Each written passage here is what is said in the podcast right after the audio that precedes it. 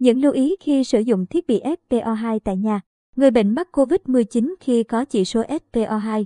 Máy đo SPO2 là thiết bị đo độ bảo hòa oxy trong máu, kết hợp đo nhịp tim thông qua đầu ngón tay. Đây là thiết bị nhỏ gọn hỗ trợ theo dõi và kiểm tra các chỉ số sức khỏe, giúp bệnh nhân COVID-19 nhanh chóng phát hiện tình trạng thiếu oxy trong máu ngay cả khi cơ thể đang bình thường. Việc sử dụng thiết bị đo SPO2 tại nhà tuy khá đơn giản nhưng cũng cần lưu ý vì có thể xảy ra sai số trong quá trình thực hiện.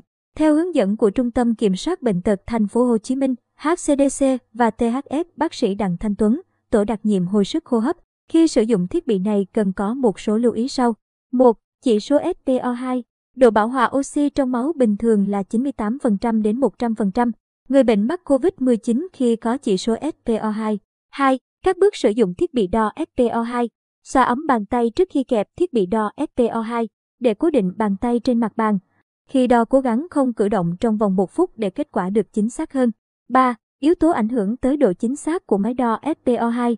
Người bệnh bị lạnh, huyết áp thấp, người bệnh cử động nhiều, đo ở môi trường có ánh sáng chiếu trực tiếp, người được đo SPO2 có sơn móng tay,